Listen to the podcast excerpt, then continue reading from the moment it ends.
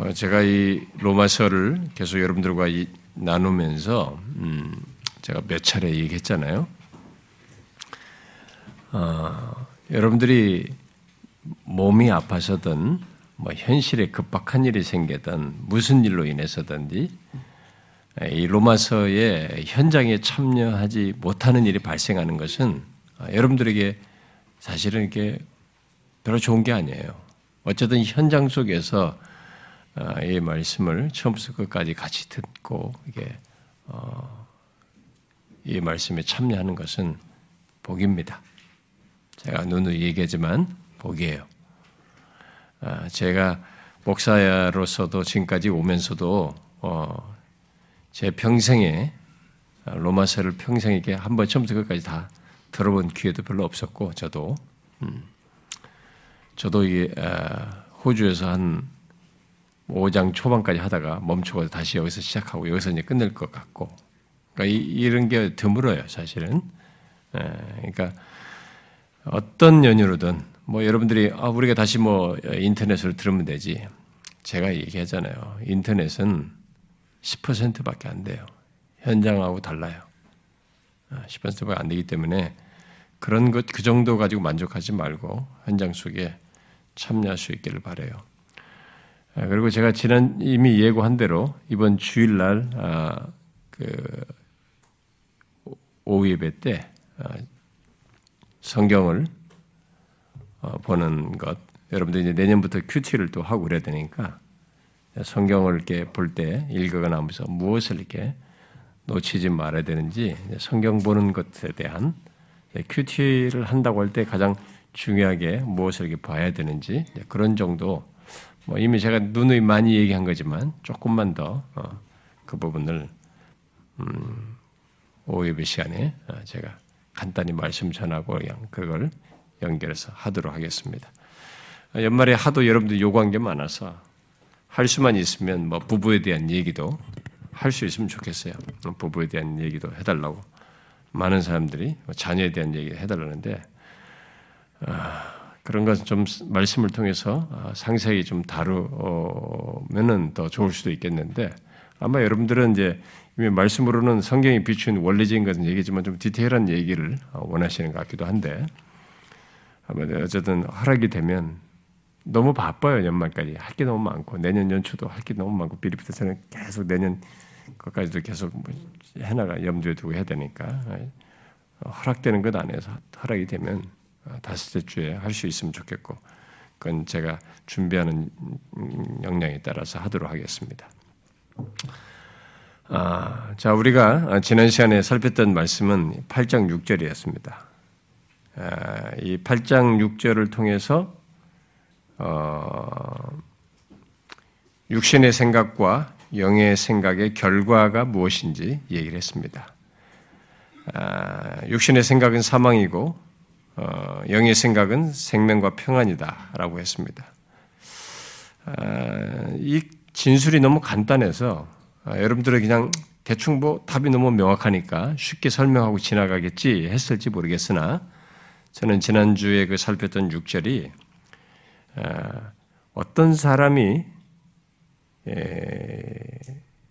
예수를 믿어서 이 6절에서 말하는 것을 자기 소유로 갖게 됐다고 했을 때 그것의 실제가 얼마나 어마어마한지를 좀 상기하도록 하기 위해서 어느 정도라도 인지하도록 하기 위해서 제가 그 부분을 좀 어, 구체적으로 좀 설명을 했습니다. 아, 육신의 생각을 하며 사는 것을 육신의 생각을 하며 사는 사람은 어, 현재와 최후가 아, 사망인 것을 가지고 있고 네, 그런 조건에서 어떤 사람이 벗어나서 생명을 얻게 됐다고 했을 때 아, 이게 용어상으로의 생명이 아니라 어떤 실제를 말하는 생명이다라는 것. 네? 그래서 성경이 말하는 생명의 실체에 대해서 좀 여러분들에게 정확히 조금이라도 알도록 하기 위해서 우리가 지난주에는 생명의 성경에서 생명을 뭘로 말하는지를 설명을 했습니다. 여러분들은 지난주 내용을 제가 얘기했을 때, 뭐 사망, 생명, 너무 쉬운 얘기를 꺼낸다라고 할지 모르지만, 여러분, 이 세상에 태어나서부터 죽을 때까지 우리를 가장 강력하게 지배하는 게 뭡니까?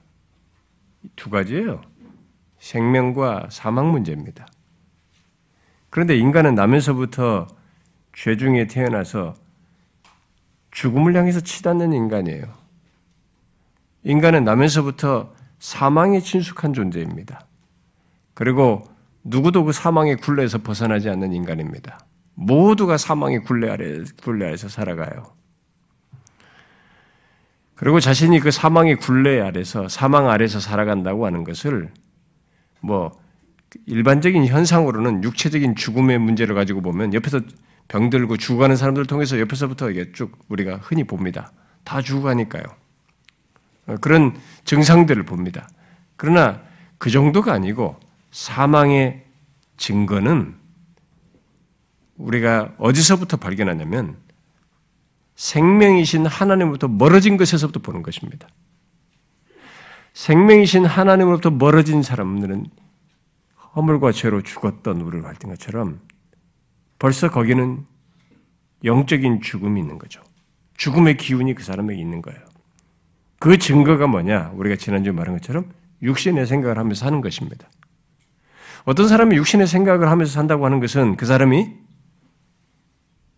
사망을 지금 현재적으로 경험하며 드러내고 있다고 하는 표시예요.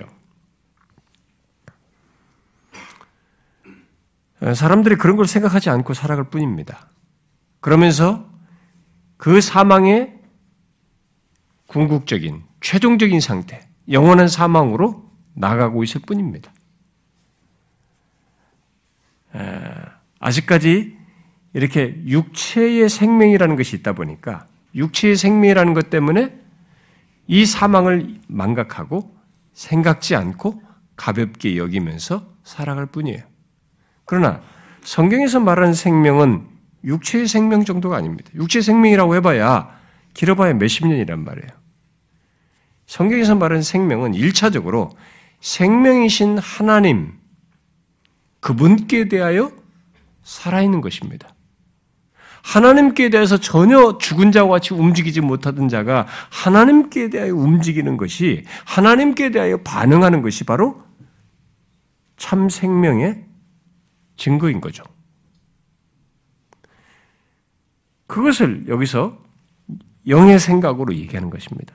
성령에 따른 영의 일을 생각하면서 사는 것이 바로 하나님께 대해 꿈틀대는 거죠. 하나님께 대해 반응하는 것이고 하나님께 대해 자발성을 갖는 것이고 하나님께 대해 기꺼움을 갖는 이것이 바로 성경이 말한 생명이에요. 아, 그게 뭐가? 아, 그래도 육체적으로 죽지 않느냐? 예, 지금 육체적으로 살아있는 것 생명 맞습니다. 그러니까 성경은 생명은 근본적으로 참 생명이신 그리고 영원한 생명이신 또 생명의 근원이신 하나님께 대하여 살아 있어서 그 하나님의 생명을 이 땅에서부터 알고 소유하는 것으로 생명을 얘기해요. 그 사람이 육체의 생명을 지나 하나님이 가지신 본래의 생명, 영원한 생명으로 잇대어서 누리게 되는 것입니다. 여기서 하나님께 대해 살지 않은 사람은 영생을 못 얻어요. 모르는 것이죠. 못 누리는 것입니다. 고작 해봐야 육체 몇십 년 살다 끝나는 것입니다. 그래서 성경이 말하는 생명은 육체적 생명 정도가 아니에요. 바로 하나님의 생명을 얘기하는 것입니다. 그래서 성경은 생명이라는 단어를 굉장히 많이 말합니다. 하나님으로 인하여 산다라는 얘기를 굉장히 많이 해요. 그것을 사도 요한은 영생이라는 단어로 더 노골적으로 구체적으로 얘기를 하죠. 그런데 그 영상은 지금부터 시작되는 것으로 얘기잖아요. 바로 영생이신 하나님을 아는 것, 그 관계로 영생을 설명하면서 여기서부터 시작되는 것으로 얘기하는 것입니다. 그래서 어떤 사람이 나면서부터 사망 아래 사망에 친숙해서 영원한 사망을 향해서 달려가던 존재가 이제는 생명에 친숙하고 생명을 알고 생명을 누리고 영원한 생명으로 나아가게 된다. 이런 변화가 어떤 사람이 생겼다. 어마어마한 변화인 거예요. 이 세상에서 한 인간이 가질 수 있는 변화 중에 최고의 변화를 경험한 거죠. 바로 사망. 영원한 사망을 내포한 이 사망에서 참 생명, 영원한 생명으로 옮겨진 것이니까요. 그것을 현재적으로 어떻게 알 수 있느냐? 그게 지난주에 말한 거예요. 육의 생각을 하는 사람은 사망 아래서만 있는 거예요. 그런데 지금 영의 생각을 하는 사람은 성령을 따라 행하며 성령의 일을 생각하며 사는 사람은 그게 지금 이 사람이 하나님의 생명을 소유하고 있다고 하는 사망에서 생명으로 옮긴 자라고 하는 것을 말해주는 증거인 거죠. 그래서 읽기는 간단하지만 이 내용은 굉장한 것을 얘기한 것입니다. 그래서 제가 이것을 여러분들에게 좀 더 지난주 길게 좀 설명을 상세히 하려고 했던 것은 예수 믿는 사람에게 생긴 이 변화의 실체를 제대로 알고 누리도록 하기 위함이에요. 이것을 머릿속의 지식으로 알아서는 안 되기 때문이에요. 그러니까 이걸 정확히 모르니까 교회 다니면서도 이 세상 사람들과 똑같은 정도의 수준에서 사망과 생명을 생각하고 이 세상에서 보는 것 정도로 기대하고 만족하고 살아가려고 하는 것입니다. 그런데 지난 시간에 육신의 생각은 사망이요 했으면 영의 생각은 생명이요라고 끝나야 되잖아요. 대꾸가 그래야 맞잖아요. 사망 생명. 근데 거기 생명에는 평안이라는 말이 붙었단 말이에요. 왜 붙었다고 그랬어요? 그것은 바울이 지금 여기 로마서 여기 오기 전까지 5장 이전까지 앞에 이제 5장 후반부부터 이 생명이라는 단어를 쓰기 시작하는데 그 이전에 생명이라는 단어를 이 평안, 화평, 평화로 설명했거든요. 하나님과 화평하게 된 것. 생명이신 하나님과 화평하게 된 것이 바로 생명을 설명하는 최고의 내용이란 말이에요. 그래서 생명과 평안이라고 하는 거죠. 그 생명을 소유한 사람이 하나님과 화평하여서 이 생명을 소유한 사람이 결국 뭐예요? 이웃에 대한 이웃과의 화평으로도 나가게 되고 자신 안에서의 평안도 갖게 되는 것입니다. 세상이 요동하잖아요. 죽을 일이 많지 않습니까? 고통스러운 일이 많잖아요. 힘든 일이 많지 않습니까? 근데 거기서 어떤 사람은 평안한 거예요. 저 사람 왜 그러냐, 이게. 아니, 지금 평안이 아니라 불안해도 어찌고 난리를 쳐야 되는데 왜 저 사람 평안하냐 이게. 저 사람에게 있는 평화가 뭐냐 왜저 사람 내면에 이런 평화가 있는가? 바로 생명이신 하나님과 화평하게 되었고 바로 그 생명을 소유했기 때문인 거죠. 그게 바로 생명이 나타남이기도 해요. 이 평안이. 그래서 여기 생명과 함께 평안을 얘기한 것입니다. 여러분 이 차이를 자신 안에서 보시고 이게 얼마나 복된지 진짜로 알고 누리셔야 됩니다. 진짜로.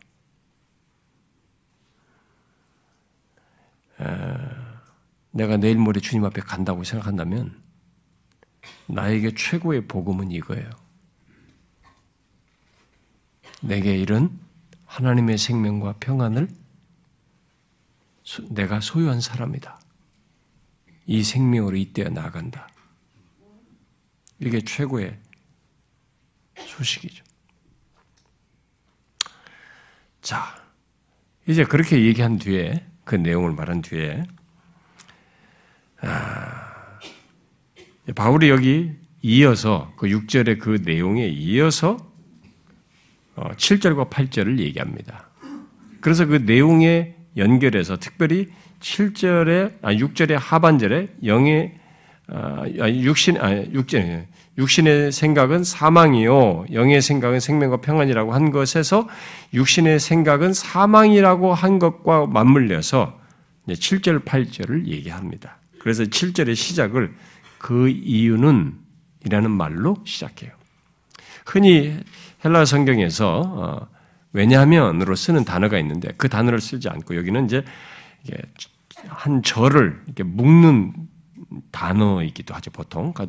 그 이유는 그 까닭은에 해당하는 단어를 써서 시작하면서 결국 왜냐하면으로 시작하는 셈입니다. 우리나라 말은 번역이 안 돼 있습니다만은 그래서 음,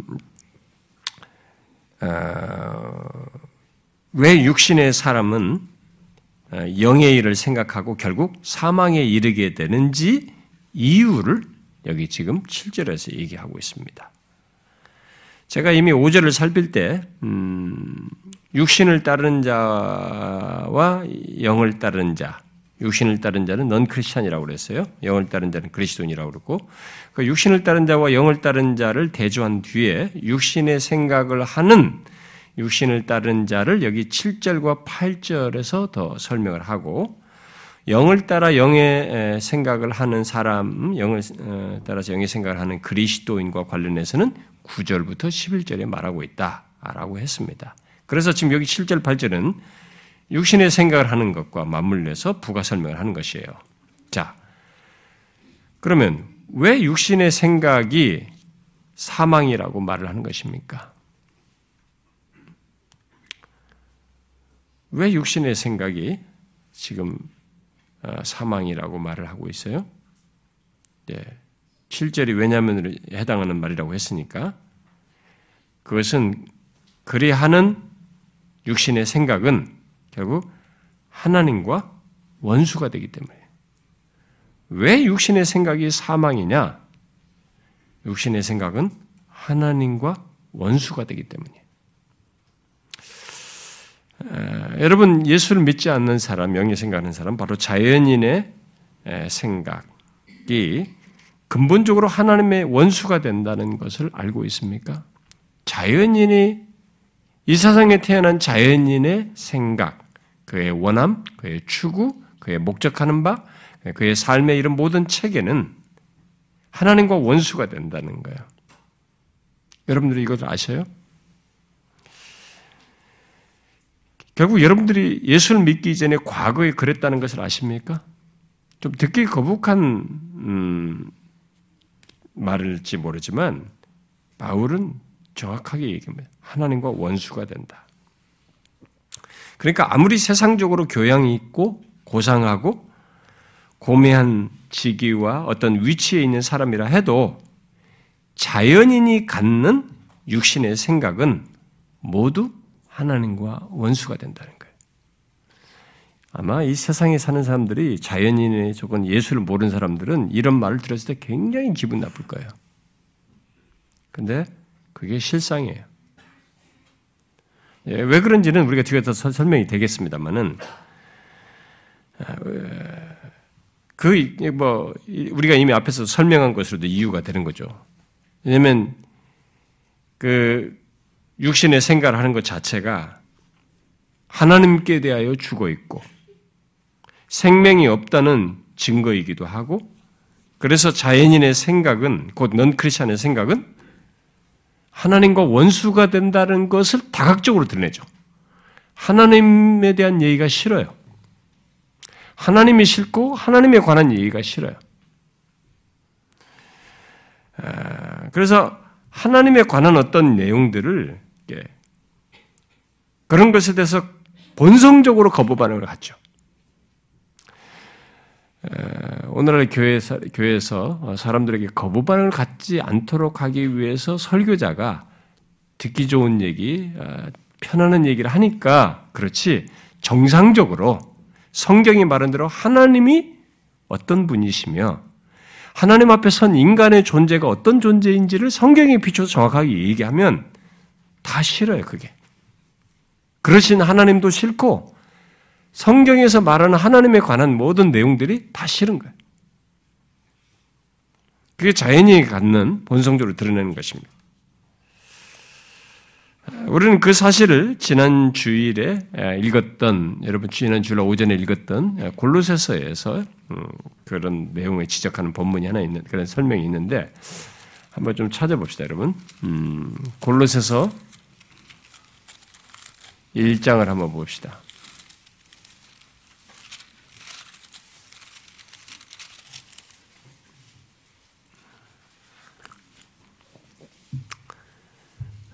골로새서 1장 뭐 21절 한 절만 그냥 읽어 봅시다. 21절. 자, 읽어 봅시다. 시작. 전에 악한 행실로 멀리 떠나 마음으로 원수가 되었던 너희를 이렇게 말하죠. 바울은 여기서 골로새 교회 성도들이 예수 믿기 이전을 전에라고 얘기하면서 예수 믿기 이전에 그들이 어떠했는지를 얘기하는데 그 내용 중에 뭐예요? 원수였던 게 결국 하나님과 원수였던 상태에 있었다는 것을 말해주고 있습니다. 어떤 사람은 어, 어, 이런 말을 하나님과 원수된다라는 이런 내용을 하나님을 노국, 노골적으로 거론하면서 하나님께 대하여 어떤 적대하는 것으로만 생각할지 모르겠어요. 아니죠. 예, 하나님과 원수된다는 것은 그런 말을 해서 그런 행동을 하는 것을 두고 얘기하는 것이 아니고 아, 이 골로새서 말씀에서도 악한 행실로 이렇게 말을 한 것처럼 악한 행실로 하나님으로부터 떠난 조건을 하나님과 원수된 것으로 얘기를 하고 있는 것이에요. 그러니까 하나님 없이 살아가는 것, 하나님을 등진 채 살아가는 것 삶 자체가 하나님과 원수된 예, 것으로 얘기를 하고 있는 것이죠. 그래서 우리가 죄의 본질을 무엇으로 얘기합니까? 죄의 본질은 하나님을 반역하여 사는 거잖아요. 하나님을 반역하여 사는 것, 하나님께 대한 반역을 죄의 본질로 얘기하는. 그러니까 자신의 삶 속에서 하나님을 등지고 하나님을 하나님과 무관하게 하나님 없이 여기며 사는 것. 바로 그게 죄의 본질이란 말이죠. 하나님을 인정하지 않으면서. 그래서 아무리 도덕적인 사람이라 할지라도 또 어떤 종교에 심취해서 마음을 다스리며 나름 절제를 잘하는 사람이라 할지라도 심지어 교회를 다니, 다녀, 다니, 다녀도 실질적인 면에서 하나님과 그의 말씀에 대해서 자발적이고 기꺼운 반응, 우러나온 반응을 갖지 않는 사람이라면은 그는 사실상 여기 하나님과 원수라고 묘사한 것에 해당되는 거예요. 하나님과 원수는 다 그런 조건을 다 망라하는 것입니다. 하나님을 인정하며 하나님과의 온전한 관계 속에서 주님을 기꺼이 원하고 그의 말씀을 기꺼이 따르는 그런 상태가 되지 않은 모든 조건은 다 하나님과 원수된 조건이에요. 우리는 여기서 바울이 어, 육신의 생각에 대해서 하나님과 원수된다는 이런 표현의 표현을 쓴 것에 대해서 어, 의아해 할지 모르겠어요. 하나님께 대하여 죽은 자가 갖는 육신의 생각을 어, 우리가 정직하게 좀 헤아려 보면 또 우리들이 예수 믿기 이전에 조건을 생각해 보면 바울이 표현한 것이 정확한 사, 표현이고 사실인 것을 우리는 인정하게 됩니다. 알 수 있어요. 그리고 지금도 어, 하나님을 믿지 않는 우리 주변의 사람들을 보면 충분히 그것을 어, 알수 있고 또 인정할 수 있게 됩니다. 그들의 생각, 곧 원함, 추구, 목적하는 것이 모두 육신의 일인 그들의 모습을 깊이 들여다보면 또 그렇게 육신의 일을 생각하며 사는 그들의 그 중심을 보면 하나님께 대한 적의가 있어요. 적대감이 있습니다. 깊은 반감이 있어요. 그렇지 않은 사람을 여러분들이 한번 찾아와 보십시오. 겉으로는 아주 나이스하고 예의 바른 것 같지만 그의 중심을 보면 육신의 일을 생각하는 그를 보면 그 육신의 일을 생각, 육신, 자기가 원하고 추구하는 육신의 일을 막고 건드리고 하지 말라고 하는 것만으로도 그렇게 말하는 하나님에 대한 적대감과 적의가 있어요. 심지어 어떤 사람은 사람들은 어, 자신들이 하나님과 그의 그와 관련된 것들에 대해서 거부감과 적대감을 갖는 자기가 왜 그런지도 모르면서 그렇게 해요.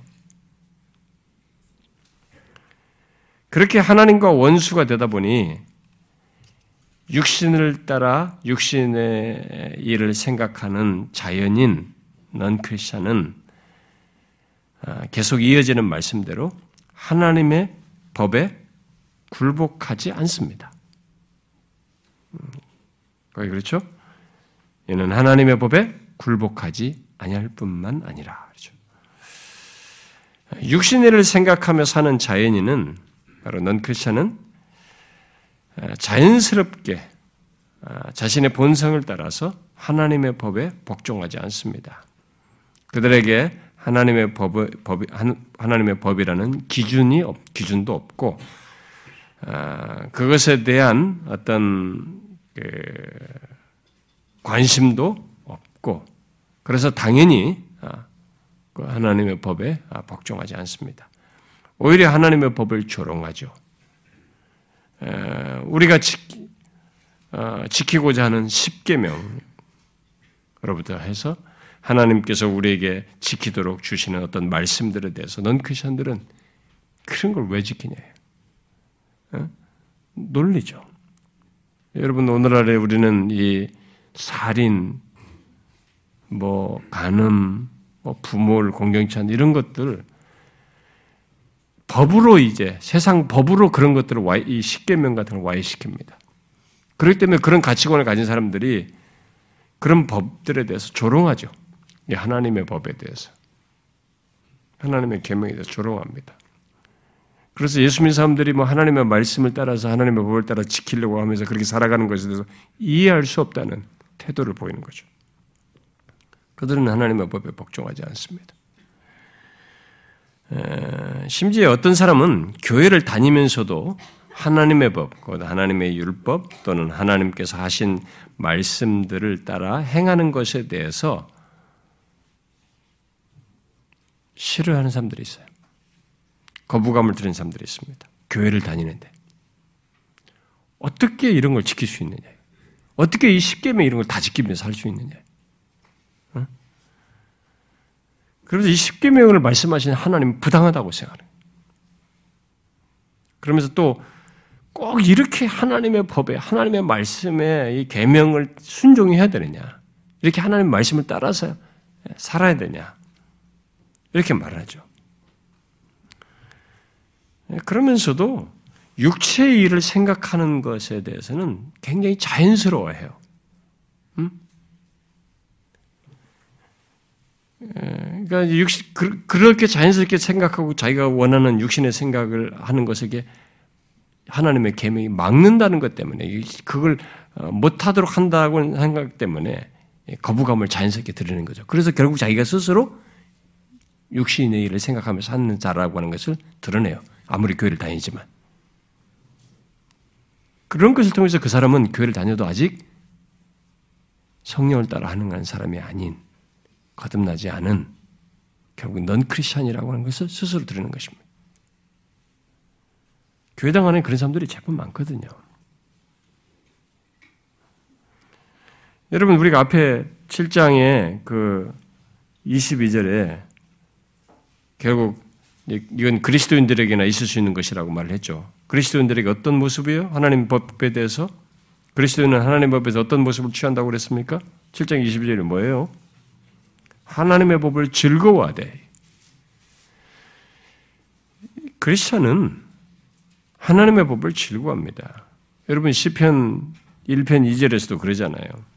복 있는 사람은 하나님의 참된 백성이죠. 하나님의 참된 백성은 오직 여호와의 율법을 즐거워한다 그러죠.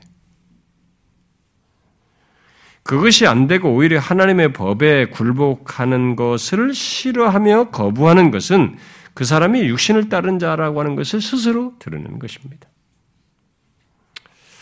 그런데 계속되는 이 말씀을 좀 보십시오. 바울은 그런 사람은 하지 않는 하지 않은 것을 넘어서서 그다음 뭐라고 그래요? 할 수도 없다라고 말합니다. 하나님의 법에 하나님의 법에 하나님의 법에 복종하지 않는 것일 뿐만 아니라 할 수도 없다 이렇게 말해요. 바로 그에게 영적인 생명이 없고 결국 거듭나지 않은 사람이니까 이게 할 수 없는 거예요, 이 사람들에게는.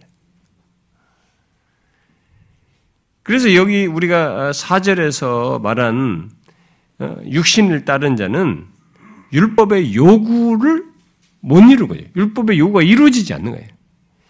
이렇게 할 수 없기 때문에 이런 생명이 없기 때문에 육신을 따르는 사람은 율법의 요구가 이루어지지 않는 것입니다. 안 돼요, 그 사람은. 여기 4절부터 8절까지의 내용, 특히 지금 언급한 7절의 내용은 예수 그리스도를 믿지 않는 자 또는 거듭나지 않은 자의 조건이 어떠한지를 정확히 말해주고 있습니다.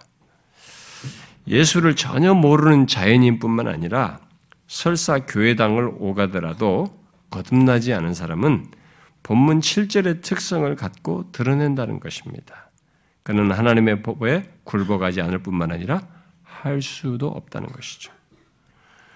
여러분 우리가 여러 번 읽었던 이렇게 할 수 없는 것에 대해서 이렇게 이런 식으로 거듭나지 않은 사람, 참된 신자가 아닌 사람은 이렇게 할 수 없는 문제를 우리가 이전에도 읽었던 고린도 전서에서도 정확히 밝혔는데 이 말씀과 연관지어서 한번 다시 한번 읽어봐요, 여러분.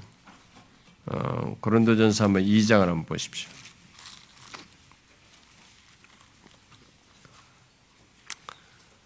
어, 고린도서 2장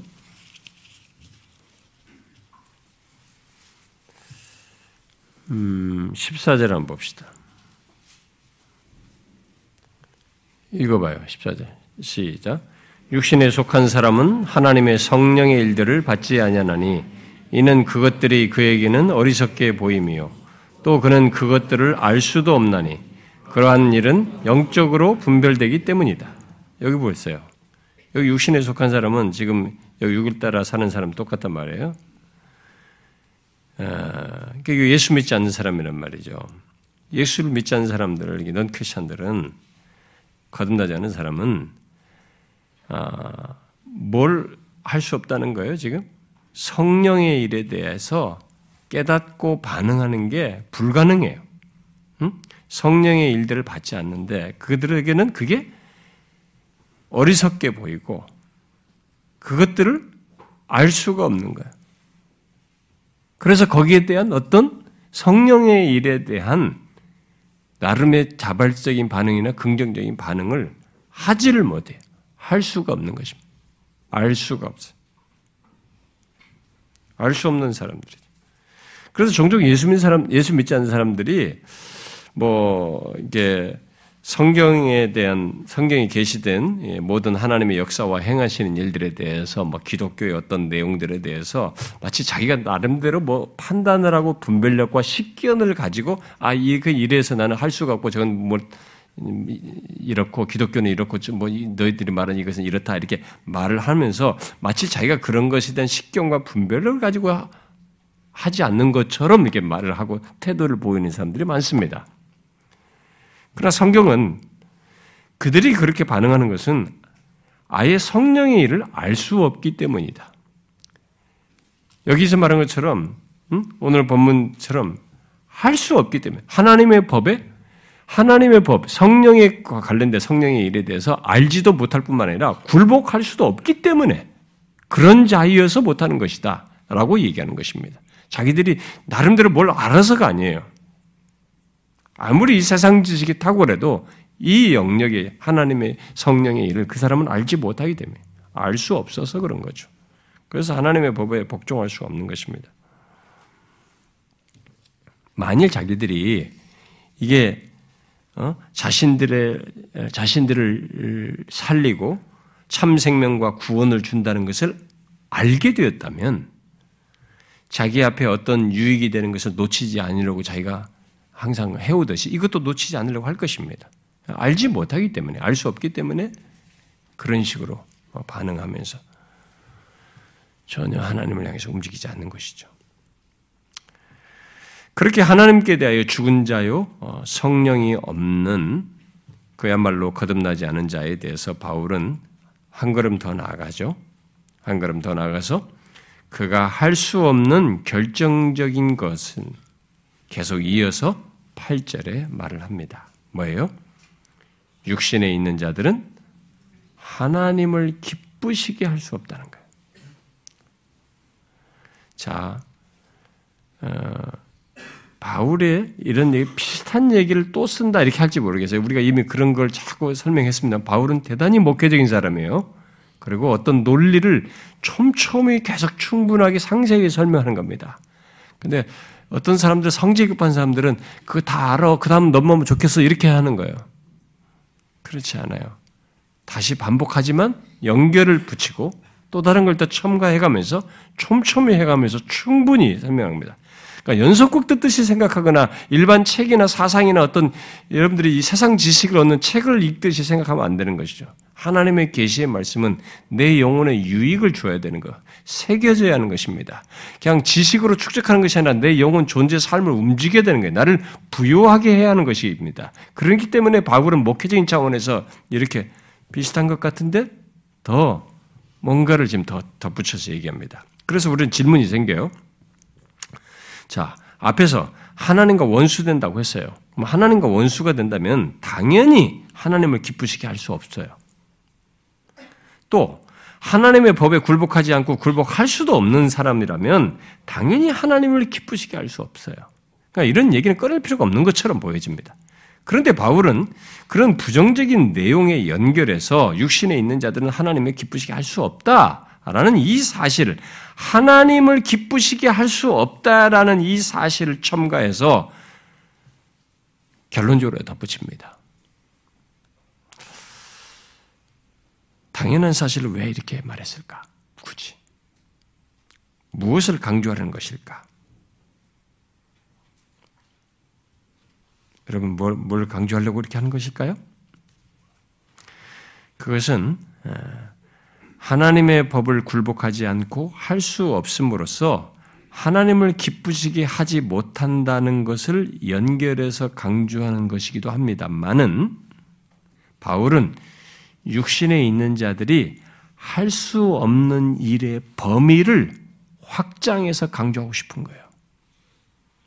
육신의 일을 육신에 있는 사람들이 할 수 없는 일이 어디까지인지 할 수 없는 일의 범위를 더 확장해서 말하고 싶은 거죠. 강조하려는 것입니다. 육신에 있는 자들은 그 무엇을 해도 하나님의 인정과 기쁨을 불러일으킬 수 없다는 거예요. 하나님께 조금 더 기쁨이 되지 않는다는 것입니다. 이건 충격이에요, 여러분.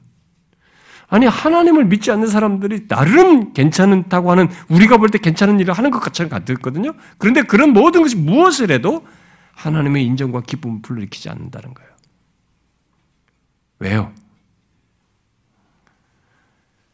그들에게 나오는 모든 것은 아무리 외적으로 나름 선해 보여도 부패하고 추한 것에서 그런 죄된 조건, 변화되지 않은 죄된 조건에서 나오는 또 다른 추함에 지나지 않기 때문에 그렇습니다.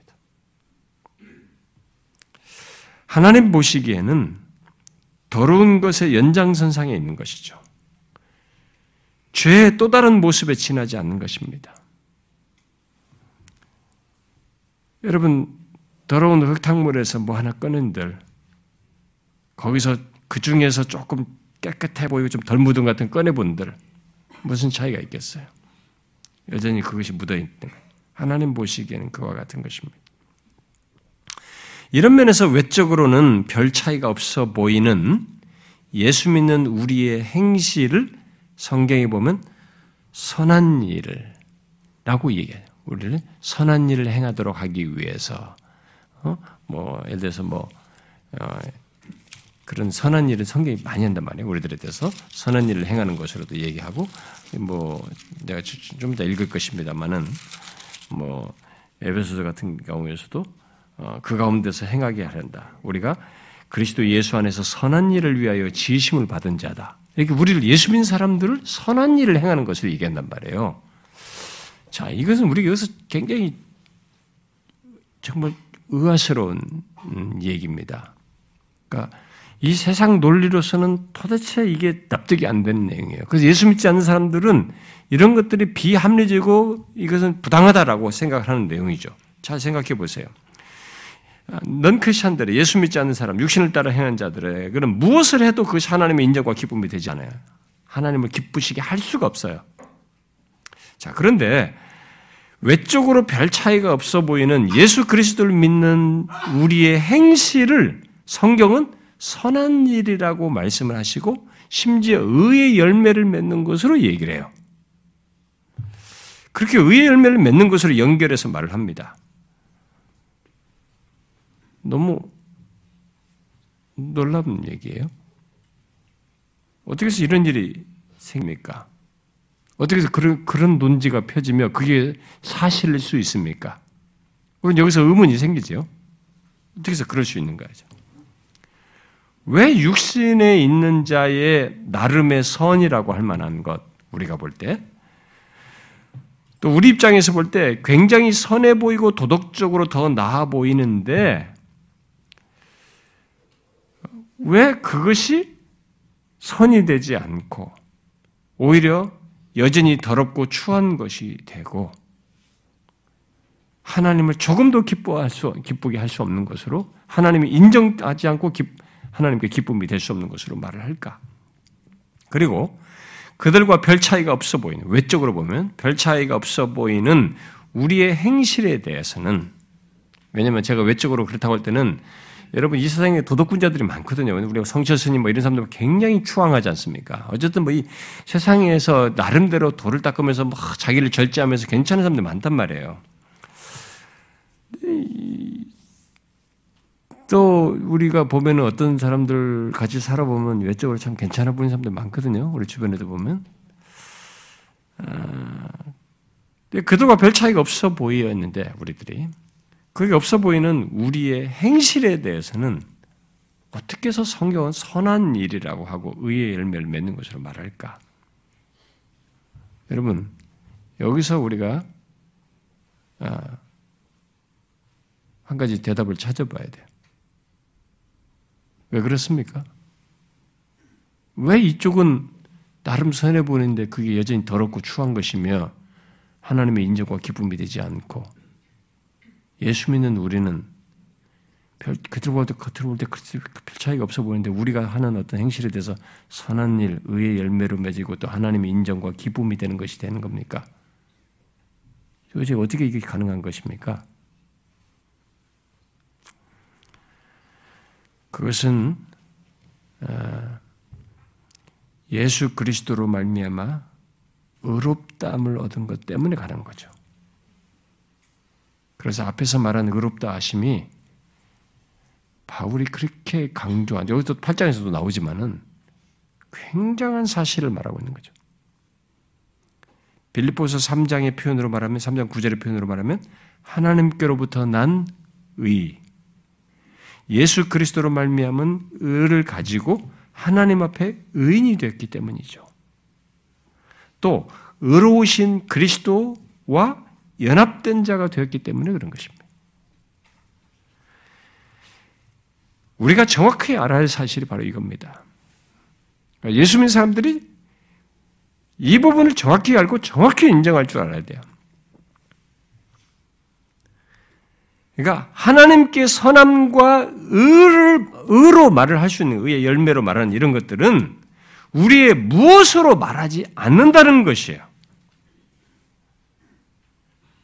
하나님의 의의 근거에서 말하는 것이고 의로우신 하나님과의 관계 때문에 얘기하는 거예요. 그리스도로 말미암아 의롭게 되었기 때문에 얘기하는 것이에요.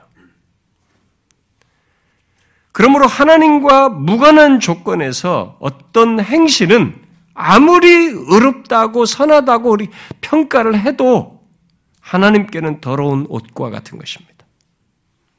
인정과 기쁨이 되지 않아요.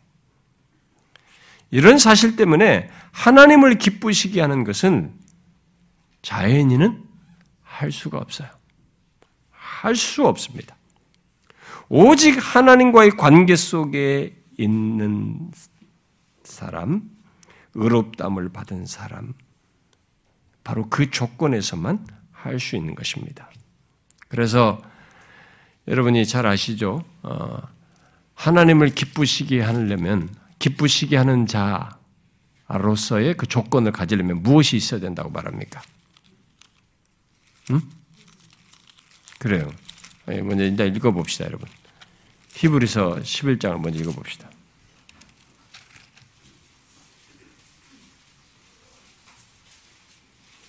믿음은 믿음으로 의롭다함을 얻는 것과 함께 그 믿음은 신자로서의 삶, 음? 역사하는 믿음, 어, 구원 얻는 믿음, 이게 다 그런 믿음으로 연결돼서 얘기할 수 있는데 하나님을 기쁘시게 하는 것과 관련해서도 근본적으로 그는 하나님을 믿는 자로서 하나님과 연합된 관련된 사람이죠. 하나님을 믿음으로써 그 믿음을 가진 사람이야죠. 그래서 11장 6절에 읽어봐요. 시작. 믿음이 없이는 하나님을 기쁘시게 하지 못하나니 하나님께 나아가는 반드시 그가 계신 것과 또한 그가 자기를 찾는 자들에게 상 주시는 이심을 믿어야 할지니라. 믿음이 없이는 하나님을 기쁘시게 할 수 없습니다. 자, 그래서 성경은 이 하나님을 기쁘시게 하는 것과 관련해서 바울은 이, 이 바울의 서신에서 하나님을 기쁘시게 하는 것에 대한 얘기를 이 말 표현을 많이 써요. 응? 많이 쓰는데 그 표현을 쓸 때 전제가 이미 예수를 믿어 의롭다움을 받은 사람, 구원받은 사람, 예수 믿는 신자된 조건에서 이 하나님을 기쁘시게 하는 것을 얘기합니다. 그러니까 넌 크리스천은 하나님을 기쁘시게 할 수 없어요. 기쁘시게 할 수 있는 것은 믿음 있는 사람이고 예수를 믿는 사람이어야 된다는 전제 속에서 얘기하는 것입니다. 그래서 여러분이 좀 이제 골로새서 1장을 한번 봅시다.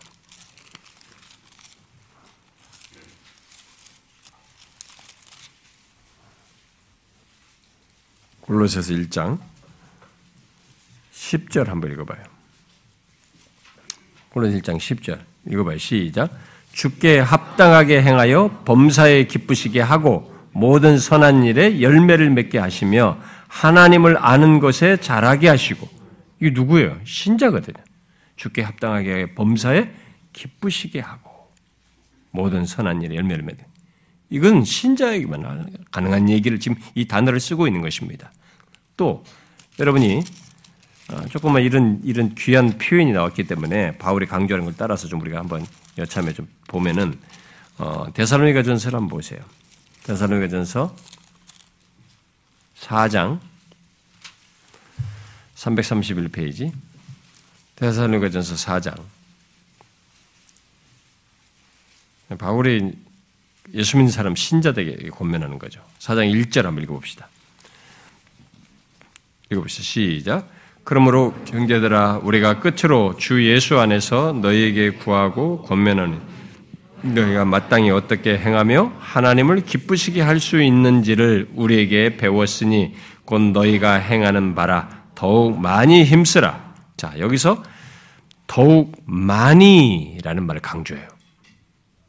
근데 더욱 많이 힘쓰라가 무엇을 더욱 많이 힘쓰라는 거요? 하나님을 기쁘시게 하는 것을 더욱 많이 힘쓰라는 거죠. 신자는 이런 사람이에요, 이제. 하나님을 기쁘시게 하는 사람이라고요. 하나님을 기쁘시게 할 수 있는 사람이죠. 그래서 더욱 많이 그렇게 하라. 라고 한 것입니다. 자, 어, 여기서 앞에 관련해서 여러분 앞에 이제 에베소서 5장으로 한번 가보세요.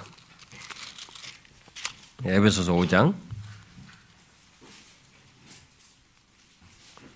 그래서 우리가 이제 생각을 더 해야 되는 거죠, 항상. 어, 더욱 많이 그렇게 하기 위해서. 5장 10절. 에베소서 5장 10절. 읽어봐요. 시작. 주를 기쁘시게 할 것이 무엇인가 시험하여 보라. 우리는 이제 생각을 하는 거죠. 하나님을 기쁘시게 할 수 있는 사람이에요.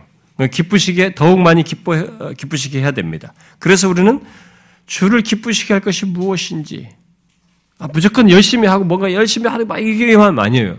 여러분 뭔가 열심히 하고 막 교회 막 하면서도 하나님을 기쁘시게 하는 것이 아니라 결국 자기를 기쁘시게 하고 자기 혼자 흥분해서 자기 드러내려고 하는 사람들이 있습니다. 그게 아니에요. 이제 우리는 하나님을 기쁘시게 하는 자가 되었기 때문에 주를 기쁘시게 하는 게 무엇인지, 어떻게 하는 것이 주를 기쁘시게 하는지 시험해 보면 생각하면서 해야 되는 거죠. 자, 하나만 더 읽어봅시다. 고린도 후서 5장이에요.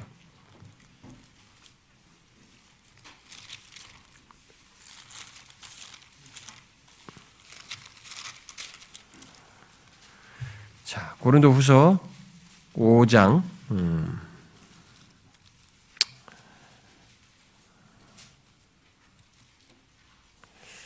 자, 이게 9절인데, 8절, 8절, 9절을 같이 한번 읽어 봅시다. 시작.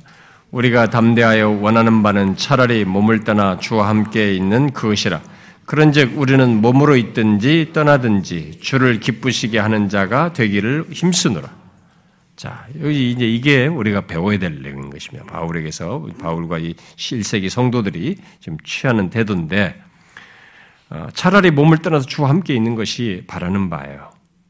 그러니까 이 세상에 우리가 뭐 세상에서 막 낙을 누리고 막 여기서 끝장을 볼 것 같지만 사실 하나님 안에 있는 참 생명과 이 부유함을 알고 우리가 결국 어떤 결론에 이를 것을 명확히 아는 사람에게는 인생의 다양한 것들을 맛보고 즐겨보고지만은 어느 순간에는 그냥 살아요.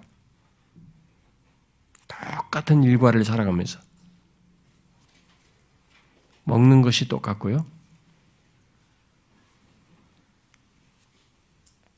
하루가 거의 거기서 거기에요. 그렇게 모든 걸 다양하게 경험하면서 인생을 살아가고 있을 때 결국 많은 어려움들을 시련들을 겪으면서 세상을 살아가고 있을 때 내일도 이것의 연장일 것입니다. 그래서 어떤 면에서 우리는 차라리 몸을 따라 주와 함께 있는 것이 더 좋아요. 진짜 그러고 싶다고요. 그러나 지금 주님께서 있게 하시는 동안은 사는 것이고 최선을 다해서 하나님이 허락하신 것들, 기회를 주신 걸 따라서 하면서 살아가는 것입니다. 그런데 그렇게 살아갈 때 바울이 얘기하는 거죠. 몸으로 있든지 지금 살아서 이 땅에 지금 살고 있든지 내가 지금 주님 앞에 가고 싶은데 그래서 전차 떠나든지 설사 죽든지 다 살든지 죽든지 어떤 것에서든지 주를 기쁘시게 하는 자가 되기를 힘쓴다. 우리는 이것을 할 수 있는 사람이에요. 이게 아무나 하는 게 아니에요, 지금. 오늘 로마서를 보니까 자연인은 할 수가 없는 거야. 예수 믿는 우리는 몸으로 있을 때나 떠날 때나 주를 기쁘시게 하는 자가 될 수 있고 그러고 싶죠. 그렇게 되기를 원하는 것입니다. 여러분 아직 젊으셔서 여러분들은 죽음을 생각하지 않으실지 모르지만 저는 젊었을 때부터 죽음을 생각할 수 있길 바랍니다. 죽음은 제가 항상 얘기하지만 사람들이 너무 생각을 안 하셔요. 여러분, 죽음을 정확히 이해를 잘하고 있어야 삶의 가치가 더해져요. 그리고 삶에 충실하고 잘 살게 됩니다. 염세적인 그런 개념이 아니라 정상적인 성경이 말하는 죽음에 대한 이해를 잘 가지고 있어야 돼요. 죽음에 대해서 여러분들이 생각하고 죽을 때도 주님을 기쁘시게 구하면서 젊었을 때도 여러분들의 나이에 어느 나이에 죽음이 온다 할지라도 이 죽음 속에서도 주님을 기쁘시게 하기를 여러분도 구하셔야 합니다. 저는 항상 기도합니다. 저에게 하나님께서 데려가실 때 제가 분명히 인간으로서 저도 약함을 드러낼 텐데 그런 걸 잘 극복하게 해달라고. 그래도 이 본문에 해당한 주를 기쁘시게 하는 그런 결론에 이르게 해달라고. 저는 항상 기도합니다.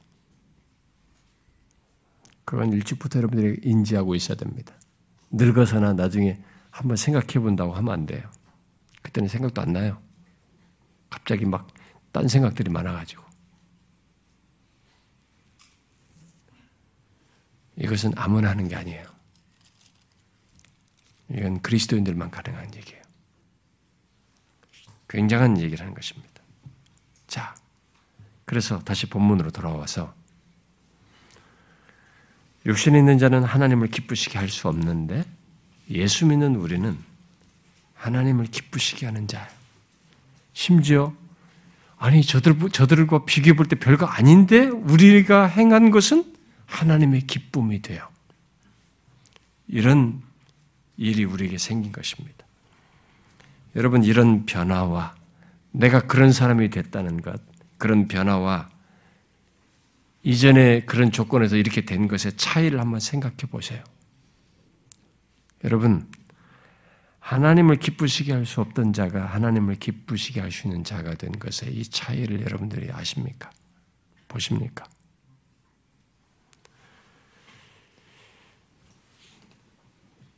육신에 있는 자는 하나님을 기쁘시게 할 수 없어요.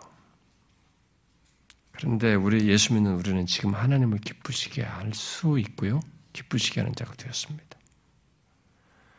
여러분들은 이 변화를 어떻게 생각하십니까? 가볍게 생각하시나요? 찬송가처럼 나 주님의 기쁨 되기 원합니다. 이렇게 한번 마음으로 한번 새겨보는 것 정도요. 그 실상과 실체를 먼저 생각해 보셔야지. 이게 뭡니까, 여러분? 옛날 선배들은 어, 여기 오늘 그 본문에서 자연인의 조건에 대해서 하나님과 원수된다는 사실을 들어서 인간의 전적인 타락을 설명했습니다. 앞에 나왔죠? 하나님과 원수가 된다는 것. 인간이 자연인은 하나님과 원수된다는 걸 가지고 인간의 전적인 타락을 설명했어요. 그리고 여기 하나님을 기쁘시게 할 수 없다는 이 사실을 들어서 인간의 전적 무능력을 설명했습니다. 인간은 하나님과 원수로서 행할 정도로 전적으로 타락해 있고 하나님을 기쁘시게 할 수 없을 정도로 전적으로 무능하다는 거예요. 그런 인간 조건에서 하나님과 화목하게 되어 하나님을 기쁘시게 하고 그의 은혜와 사랑에 감사하며 그를 사랑하는 자가 되고 하나님을 기쁘시게 하는 자가 되었어요. 나라는 존재에 이런 변화가 생긴 것이에요. 바울은 그 차이를 6절에서 사망과 생명의 차이로 설명했습니다.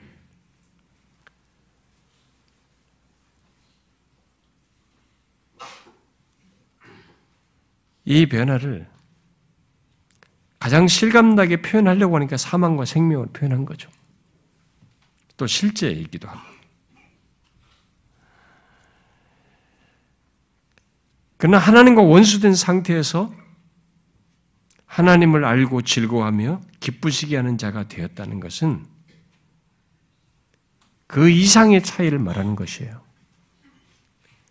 이건 한 인간 존재, 하나님을 상대할 수 없고 하나님과는 원수 조건으로서 멸망할 수밖에 없는 인간 조건에 있어서 이렇게 나쁜 상태에서 나쁜 것이 사라진 정도가 아니라 가장 나쁜 조건에서 최상의 상태로 올라간 것에 대한 설명이에요. 여러분, 어떤 사람을 이렇게 막 엄청난 일인데 여기서 살려 주기만 한 것도 너무 감사하고, 이런 것을 없다고 해준 것만도 되게 감사한데, 거기서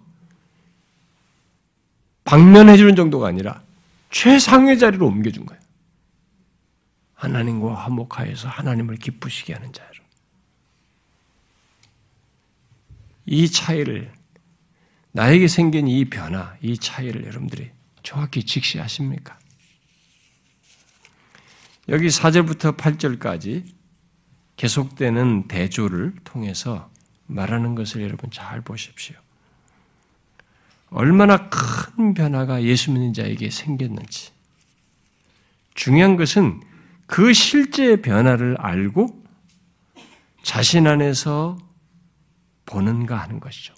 이 변화와 큰 차이를 경이롭게 보는가 하는 것이. 여러분은 경이롭게 보십니까? 시도드는 여기 4절부터 18절을 이렇게 요약했어요. 여기 두 부류의 사람, 곧 육신에 있는 중생하지 않은 사람들과 성령 안에 있는 중생한 사람들이 나와 있는데 그들은 다른 관점, 다른 사고방식을 가지고 있다. 곧 육신의 생각과 영의 생각. 이는 사람들을 두 유형의 행동으로 이끈다. 곧 육신을 쫓아 사는 것 사느냐 아니면 성령을 쫓아 사는 자로 이끌고 그 결과 두 가지 영적 상태가 나타난다. 곧 사망이냐 생명이냐 적이냐 평화이냐이다. 이처럼 우리의 마음을 어디에 두고 어떻게 그것에 그것을 사로잡느냐 하는 것은 우리의 현재 행동과 우리의 궁극적 운명을 결정하는데 중대한 역할을 한다. 여러분 분명 영을 따라 행하는 자로서 어, 영을 영의 생각을 하며 하나님과 화평 가운데 그를 기쁘시게 하는 것이 기쁘시게 하는 것에 여러분들의 마음이 사로잡혀 있는지 한번 보십시오. 현재 여러분들이 그런 사람입니까? 그는 지금 하나님의 생명을 갖고 있으며 그 생명을 궁극적으로 경험할 것입니다. 그리고 자신이 진실로 그런 사람이라면 자신에게 생긴 그 변화가 얼마나 엄청난 것인지를 알아야 할 것입니다.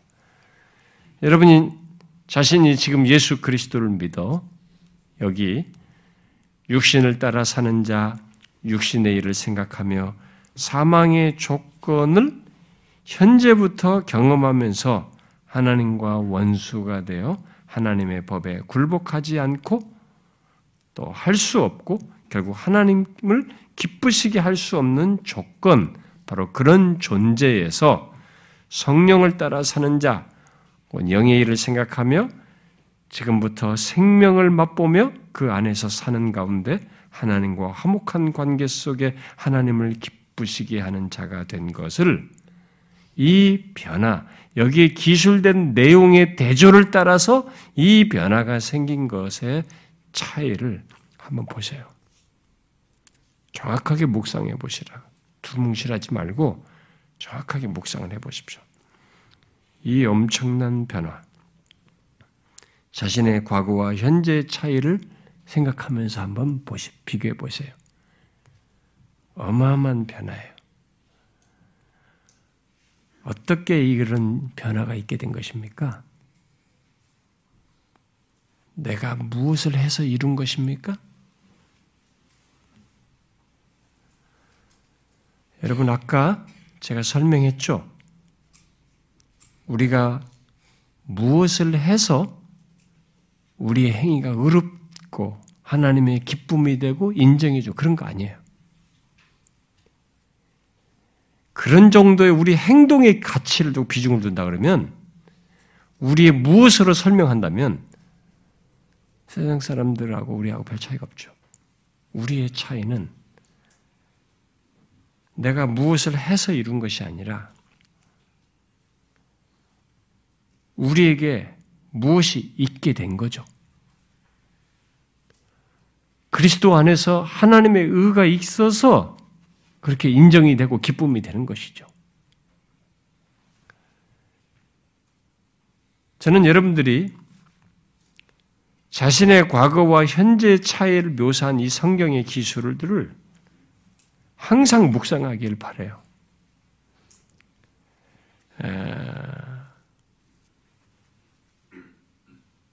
교만해지고 좀 복음에 대해서 좀 듣고 뭐 은혜에 대해서 좀 깨닫다라고 하면서 약간 이게 율법 폐기론적인 태도, 게으름 피우고 나태해지고 이렇게 하고 또 진실해지지 않으려고 할 때, 진실치 못할 때 여러분들이 이 부분을 과거와 현재의 이 엄청난 변화를 깊이 묵상해 보길 바랍니다.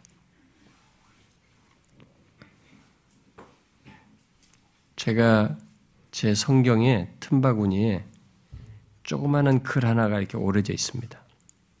그 글은 한 청교도가 자기를 항상 채근하면서 자기를 이렇게 하나님 앞에서 어, 나태해지거나 이렇게 하나님 앞에서 순전함을 상실하지 않도록 취했다, 취한 어떤 태도에 대한 내용이에요. 그 청교도 목사는 자기가 조금이라도 습관적으로 어, 교회를 섬기고 말씀을 전하고 성찬을 집나고 뭐 이런 일을 하게 될 때마다 자기의 지난 과거를 더듬어 봐요. 어떤 과거에서 여기까지 내가 현재 이 자리에 있게 됐는지를 이렇게 더듬어 보는 그런 일을 자기가 한다고 하는 것을 쓴 내용이에요. 저도 그 선배를 따라서 자주 합니다.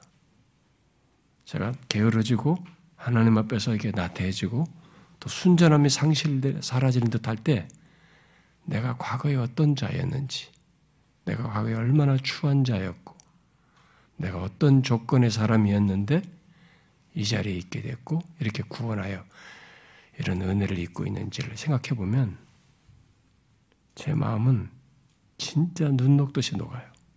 다시 순전해지고 진짜 놀라울 정도로 눈시울이 뜨거워져요. 우리는 이 차이를 정확히 보아야 됩니다. 그래서 바울이 에베소 교회 편지를 보낼 때 에베소 교회 성도들에게 상기할 때 너희가 전에는 하고 현재를 얘기하는 것입니다. 이 두 개의 대조를 여기 현재의 조건 달라진 것만 봐서는 안 된다는 거지. 이 두 개의 대조를 같이 봐야 나의 현재가 얼마나 어마어마한지, 내게 얼마나 큰 변화가 생겼는지, 나에게 얼마나 놀라운 차이가 생겨났는지를 정확하게 보게 되는 거죠. 그 성경은 읽어볼 필요가 있습니다. 여러분, 에베소서 2장을 한번 펴보세요.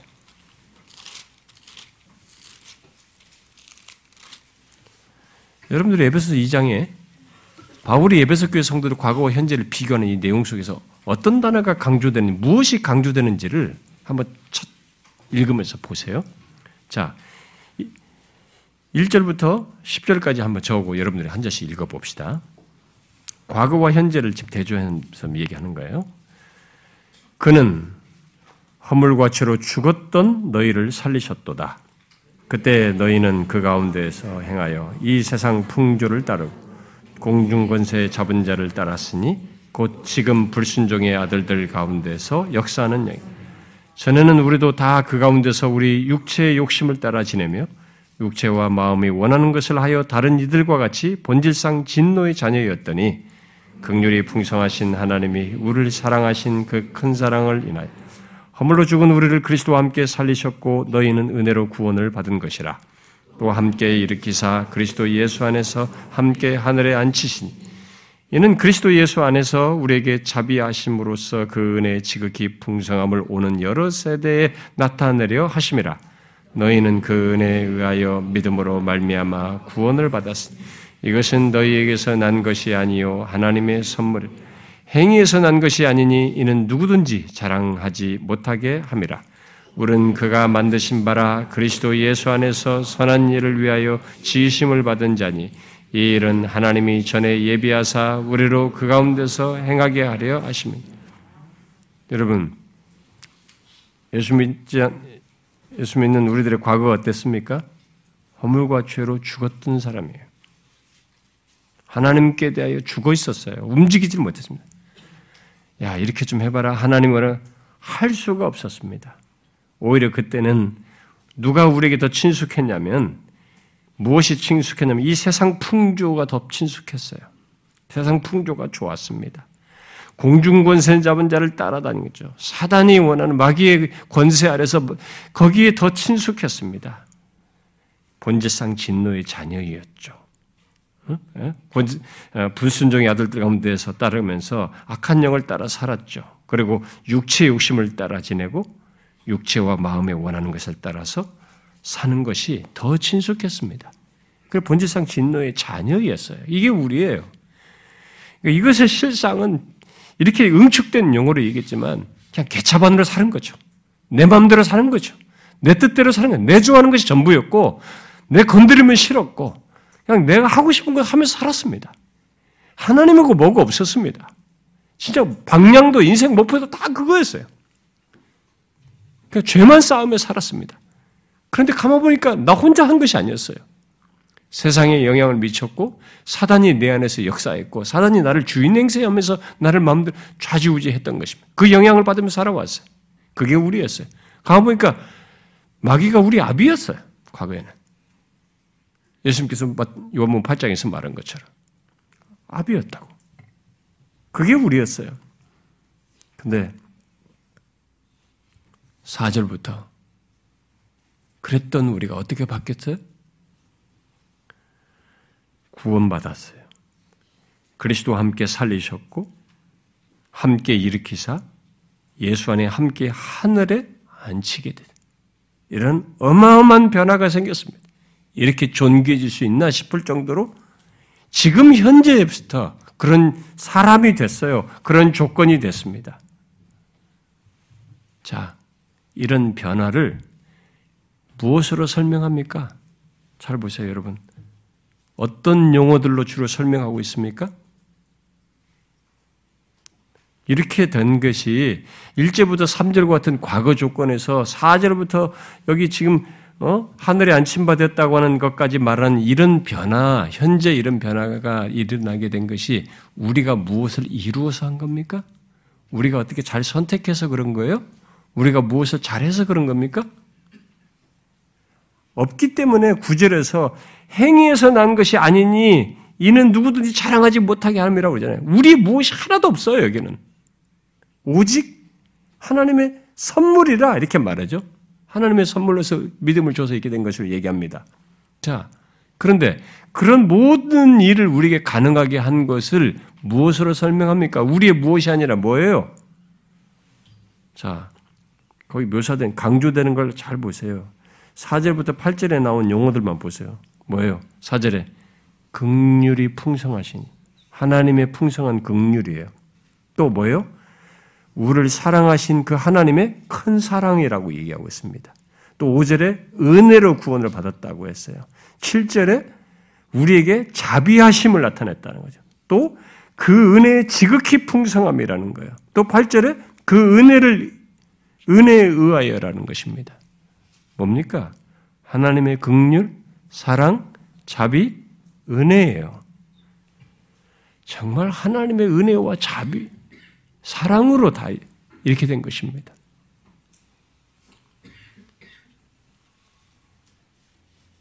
이런 변화에 우리 로마서 지금 8장 4절부터 8절 사이에 이런 대조되는 변화가 근본적으로 가보니까 여기 이, 에베소서를 보니까 하나님의 은혜와 사랑이래요. 우리의 무엇으로가 아닙니다. 그런 사실을 이 바울이 여기서 말을 하면서 우리에게 은혜와 사랑과 자비와 긍휼로 그렇게 되었기에 우리에게 자연스럽게 무엇이 있어야 하는지 10절에 얘기하는 거죠. 먼저 9절을 얘기하면 자랑을 하지 않는 거죠. 우리의 무엇을 자랑하지 않는 것이고 어, 내가 뭐 어째서 어쩌서 이게 아니에요. 자랑하지 않, 자랑할 것이 없고 10절에 뭐예요? 그리스도 예수 안에서 선한 일을 위하여 이렇게 이제는 하나님이 기뻐하시는 일, 예? 선한 일을 위하여 지심을 받은 자니 이 일은 하나님이 전에 예비하사 우리로 그 가운데서 행하게 하려 합니다. 이제는 그 안에서 행하는 것이에요. 여러분, 이 대조를 많이 생각하셔요. 이것은 한 번 성역 공부하고 마는 게 아니라 이것을 우리가 항상 살면서 적용해야 되는 겁니다. 나의 과거와 현재. 어마어마한 변화예요. 무엇으로 설명할 수 없어요.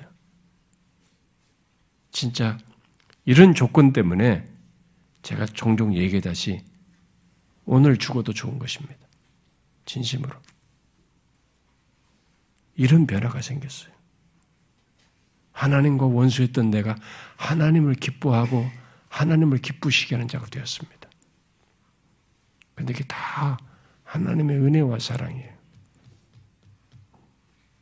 그러니까 과거와 현재를 비교하면 이게 너무 선명해집니다. 그러니 하나님께 감사할 수밖에 없고 찬양하지 않을 수가 없습니다. 주께 영광을 돌리지 않을 수가 없죠. 자연스러운 거예요. 누가 예수를 억지로 믿으라고 합니까? 그 문제가 있는 거죠. 그 사람은. 이 은혜와 사랑을 모르는 것이죠. 그리스도 예수 안에서 그 가운데서 이렇게 행할 수밖에 없는 거잖아요. 자연스럽게. 이런 은혜와 사랑을 입었으니. 그래서 이 교회를 다녀도 아직도 억지로 된 사람은 진짜 문제가 있어요.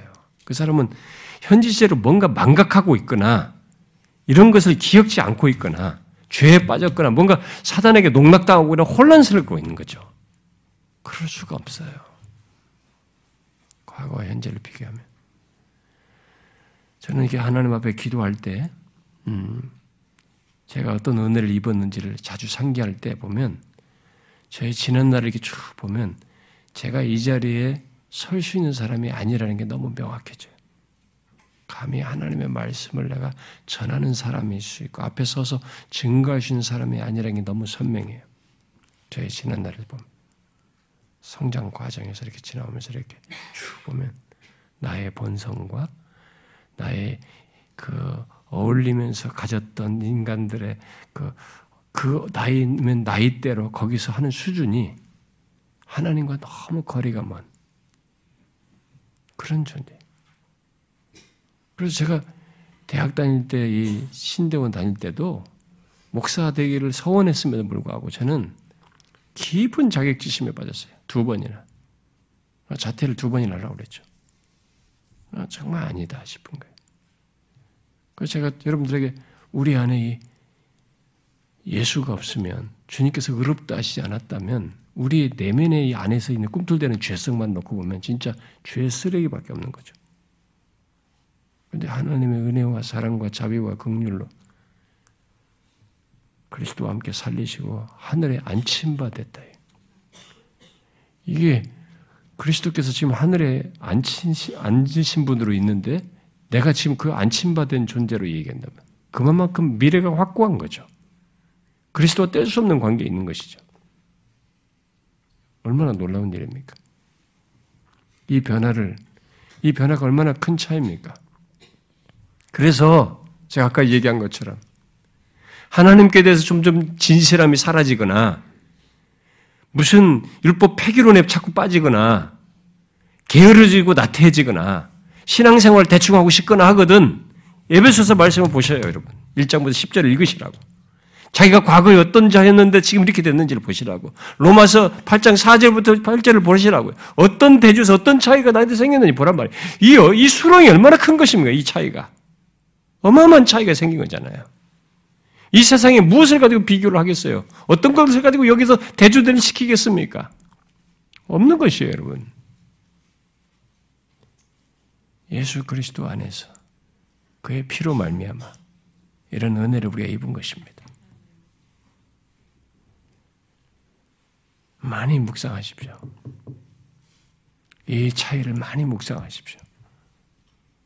그리고 이렇게 된 이유가 뭔지, 원인이 뭔지 생각해 보십시오. 하나님의 은혜와 사랑에 그리스도의 피로 말미암아 있게 된 것입니다. 그래서 찬송가 303장 어찌 찬양 안 할까? 날리 위하여 보배로운 피를 내신 이런 하나님에서 어찌 찬양하지 않을 수 없는가? 그럴 수밖에 없죠.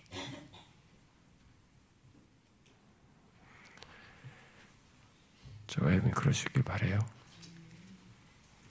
기도합시다.